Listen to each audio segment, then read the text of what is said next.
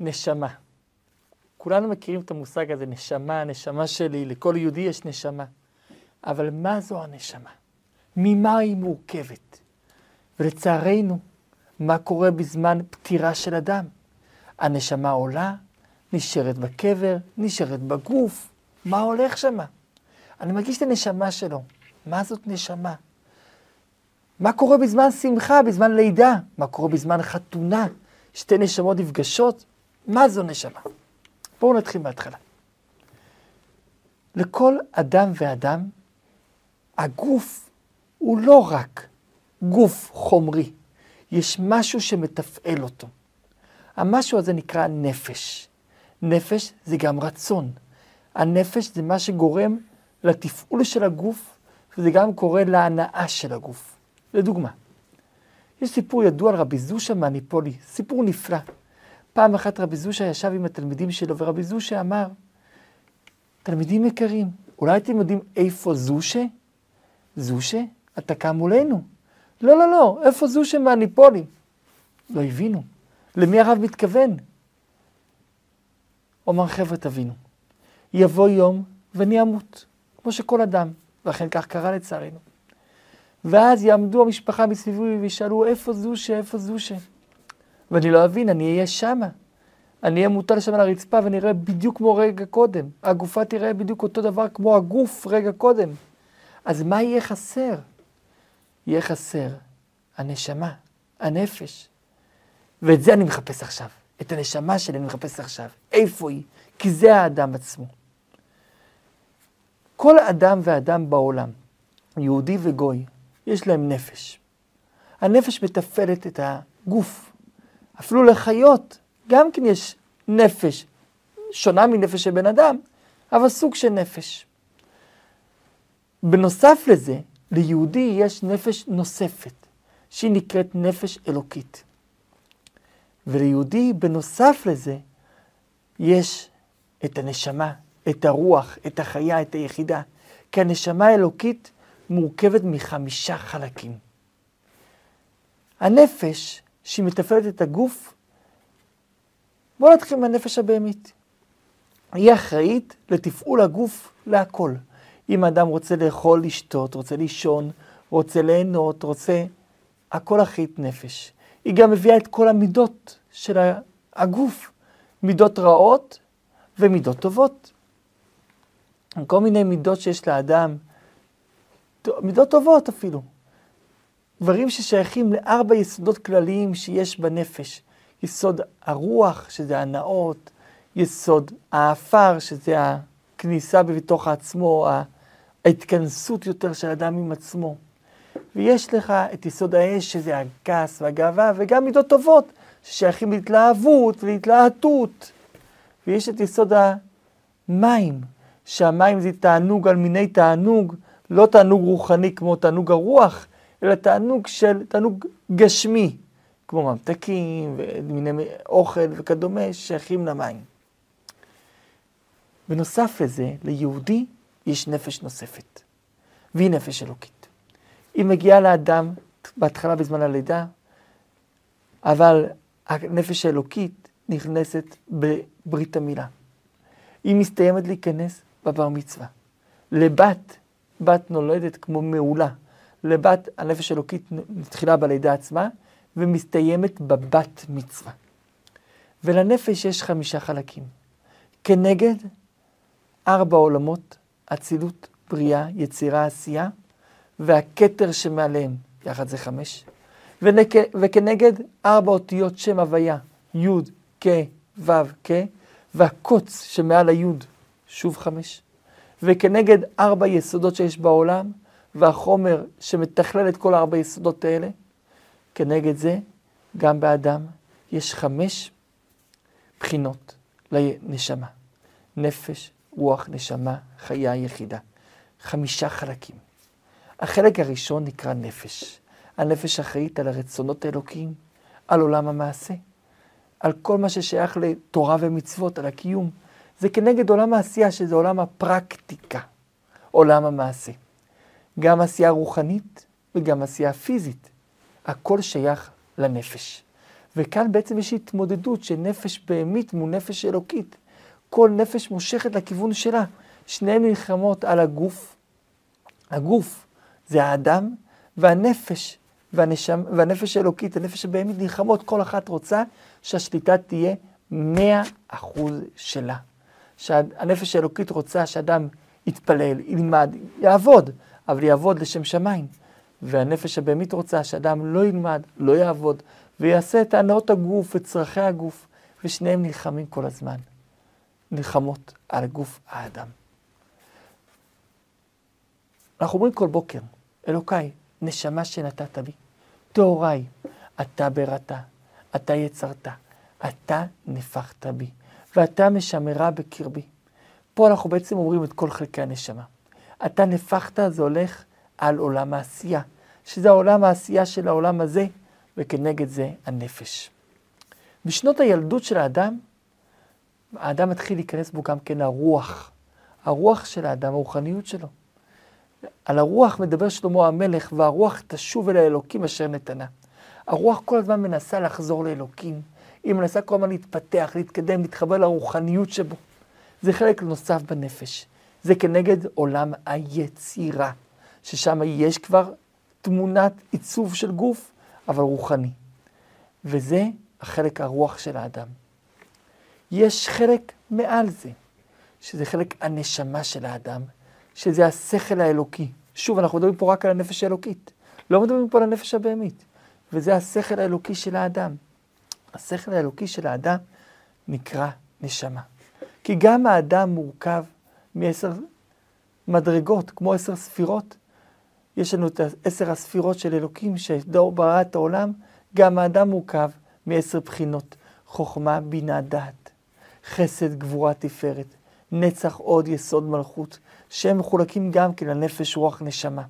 והחלק של הנשמה זה החוכמה, בינה, דעת. זה השכל האלוקי שיש באדם, הנשמה היא קדושה. הנשמה היא מאוד מאוד נעלית, וזה נקרא ברתה, היא כבר נבראת. מעל זה יש את החיה. החיה היא כבר לא נמצאת בגוף האדם. הנשמה, רוח ונפש, נמצאים בגוף האדם. זה נקרא בלשון הקבלה נרן. נפש, רוח, נשמה זה בגוף האדם. החיה, נרן, חי. החיה זה חטא, י' זה חיה יחידה. החיה כבר לא נמצאת בנפש האדם, אלא היא מקיפה מעל האדם. וזה מה שמכונה מזל. מזל טוב, מזל, הנה יש לו מזל, מזל, מזל, מזל, מזל. מה זה מזל? זה החיה. החיה שנמצאת מעל אדם, היא שומעת את הדברים למעלה. היא מקבלת את הדברים מגן עדן, היא שומעת את הקריאות האלוקיות, שכל יום יוצאת בת קול מאחורי ואומרת, בואו לי, אוי להם לבריות מלבונה של תורה, כל מי שאינו לומד תורה נקרא נזוף. כל הדברים האלה, מי שומעת? החלק בנשמה שנקראת חיה. היא החלק של המזל, והיא, כמו שכתוב, ונוזלים מן הלבנון. מזל זה מלשון נוזל, משם נוזל הנשמה למעלה, אור וכוח. זה נקרא חיה. מעל זה יש יחידה. יחידה זה לא נמצא למעלה או למטה, אלא זה עצם כל הנשמה. העצם של כל הנשמה, שהיא מתכללת את כל הנשמה, זאת היחידה. היחידה לא מתגלית תמיד. המזל מתגלה לאדם בחגים, היחידה לא מתגלית תמיד. היא מתגלית רק ביום כיפורים או בשעת מסירות נפש. ולכן, ביום רגיל שיש שלושת החלקים של הנשמה מתגלים, אז יש לנו את הנפש, רוח, נשמה. לכן ביום רגיל יש שלוש תפילות. שבתות וחגים, שמתגלה גם כן, החלקים היותר גדולים של הנשמה, המזל, הנשמה מתעלית. לכן בשבתות וחגים יש לנו גם כן את המוסף, תפילה רביעית, נפש, רוח, נשמה, חיה. ואילו ביום הכיפורים מתגלית היחידה, שזה עצם הנשמה, ואז אנחנו עושים את התפילה החמישית, שהיא תפילת הנעילה, שהיא מתגלית ביום הכיפורים, שזה משהו מיוחד, משהו בלתי רגיל, אך ורק ביום הכיפורים. אלו חמישה, חמשת חלקי הנשמה, נפש, רוח, נשמה, חיה, יחידה. זה כנגד ארבע עולמות. הנפש כנגד עולם העשייה. החי... הנפש, רוח, הרוח כנגד עולם היצירה. נשמה כנגד עולם הבריאה. חיה כנגד עולם האצילות. ויחידה כנגד הדרגות של למעלה מעולמות. אותו דבר גם כן כנגד ארבע אותיות שם הוויה. י' כ' ו' כ', הה' האחרונה כנגד ספירת המלכות, כנגד הנפש. הו' כנגד היצירה, עולם היצירה, כנגד המידות, כל המידות, שזה חסד, גבורה, תפארת, נצח, עוד יסוד, כנגד הרוח, שהרוח זה המידות של האדם. הנשמה זה כנגד עולם הבריאה, כנגד החוכמה בינה דעת שבאדם, שם גם מקור הנשמות מעולם הבריאה, זה הנשמה. החיה כנגד אות י' של שם הוויה, שהיא מעל האותיות שם הוויה, כנגד אות י' שם מגיעה החיה, וזה המקור של הכל הדרגות, נפש, רוח, נשמה, חיה יחידה, כנגד י' כו' כ'. אז עולם הבריאה, שזה הנשמה כנגד האות ה' הראשונה, ואילו עולם האצילות, שמשם מגיעה החיה, זה כנגד האות היוד הראשונה, ששם הוויה. ומעל זה יש את עצם הנשמה, שהיא כמו הקוץ שמעל אותיות י' כו' כ', שמעל שם הוויה, שמשם מגיע כל הכוח. אז אם כן, זו סקירה על חמשת חלקי הנשמה. עצם הנשמה אי אפשר לטמא. אפשר לטמא לצערנו את החלקים שיורדים בגוף, את עצם הנשמה אי אפשר לטמא. היא מעל הכל.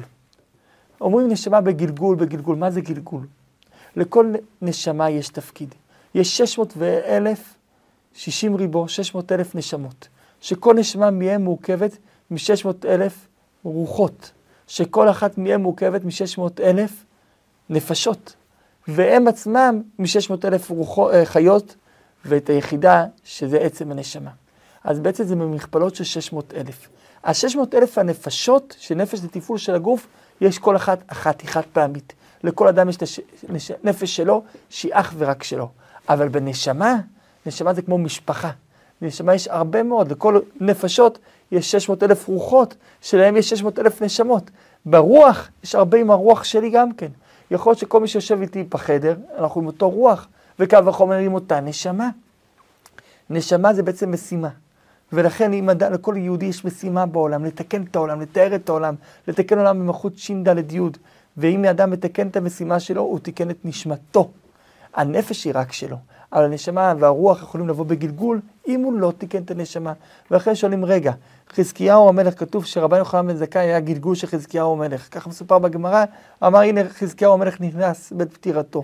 אז הוא וחזקיהו זה אותו אדם? לא, זה לא אותו אדם. הנפשות שלהם שונות. כשיבואו בתחילת המתים יהיה גם חזקיהו וגם רבן יוחנן בן זכאי, הם יהיו שניים שונים, רק הם אותה משימה של הנשמה. וכן הדרך זה בכל הגלגולים, הנפשות עצמם, לכל אדם יש את הנפש שלו שהיא רק שלו. לכן כשיבוא המשיח, הנפשות של כולם יחזרו. על הנשמה יש הרבה עם אותה נשמה, כי הנשמה היא לא משהו פיזי, אלא היא משימה אלוקית. כולם מגיעים מאותו מקום. וכאן אנחנו מגיעים ליסוד של הנשמה. העצם הנשמה, אי אפשר לטמא אותה. אפשר לטמא דברים אחרים. עצם הנשמה היא נשארת לעולם תורה.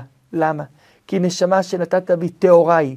היא חלק אלוקה ממעל ממש. זה חלק מהקדוש ברוך הוא כביכול. לכן אותה אי אפשר לטמא. זה כמו בבית המקדש, גם בבית המקדש היה את חמישה חלקים הללו. בבית המקדש היה את החצר, והיה את העזרה. זה, זה כל אלה, זה חלקים של, קטנים של הנפש. לאחר מכן יש את הקודש, שזה כנגד הרוח, ולאחר מכן יש את הקודש, שזה כנגד החיה, ויש את קודש הקודשים, שזה כנגד היחידה. ואת זה אי אפשר לטמא. לקודש הקודשים אין כניסה לאף אחד, חוץ מלכהן גדול פעם בשנה, ביום הכיפורים, שבו מתגלית היחידה. כי הנשמה האלוקית, עצם הנשמה, אי אפשר לטמא אותה, היא חלק אלוקה ממעל ממש. מה קורה בזמן פטירה של אדם? בזמן פטירה של אדם, כל מה שאדם חי, החיה נמצאת למעלה זה המזל, היחידה זה העצם של הכל, והנפש רוח ונשמה נמצאים בו. בזמן פטירה של האדם, הרוח והנשמה עוזבים אותו, והרוח תשוב אל אלוקים אשר נתנה. הם מתאחדים עם החיה, עם הנשמה שלמעלה. מה נשאר באדם? רק חלק מהנפש. וזה נשאר עם הגוף שלו, לכן עושים קבר, שזה ציון לנפש חיה, שם נמצא חלק מהנפש. היא עולה בזמנים, היא, אה, בשבעה, שלושים שנה, לאט לאט בזמנים היא עולה יותר ויותר, ונשאר רק חלק מהנפש בגוף. אבל בזמן יום השנה של האדם, כל יום שנה, כל חלקי הנשמה מתאחדים, ולכן עולים לקבר ביום השנה, כי כל חלקי הנשמה מתאחדים עם החלק הנפש שנמצא בקבר ביום השנה. אז אלו חמישה חלקי הנשמה. וזה מה שקורה. לכל יהודי צריך לדעת שיש לו את הנשמה, שבה אי אפשר לטמא, ויש את עצם הנשמה, וכשיהודי מגיע לזמן ניסיון, והוא מגיע לניסיון האם לכפור בהשם או להאמין בהשם, פתאום החלק הזה של עצם הנשמה מתעורר, ולא נותן לו לכפור בהשם. אותו דבר גם כן, כל פעם שהוא מגיע לניסיון, בכל מצב שהוא, לזכור את החלק של הנשמה שבו, שהיא הנשמה האלוקית שהולכת איתו תמיד. ולמה לא לקליך אותה למקום של חטאים ועבירות? להפך, לא לקליך אותה למקום של מצוות. וכשיש לו ניסיון, ויזכור את חלקי הנשמה, ויזכור שיש לו נשמה טהורה, הוא יתגבר על הניסיון. והוא יתגבר על הנפש הבהמית, כי הוא יותר חזק מנפש הבהמית. יש לו את חמישה חלקי הנשמה, ויצליח לקיים את התורה והמצוות, ולעמוד בניסיון, בעזרת השם.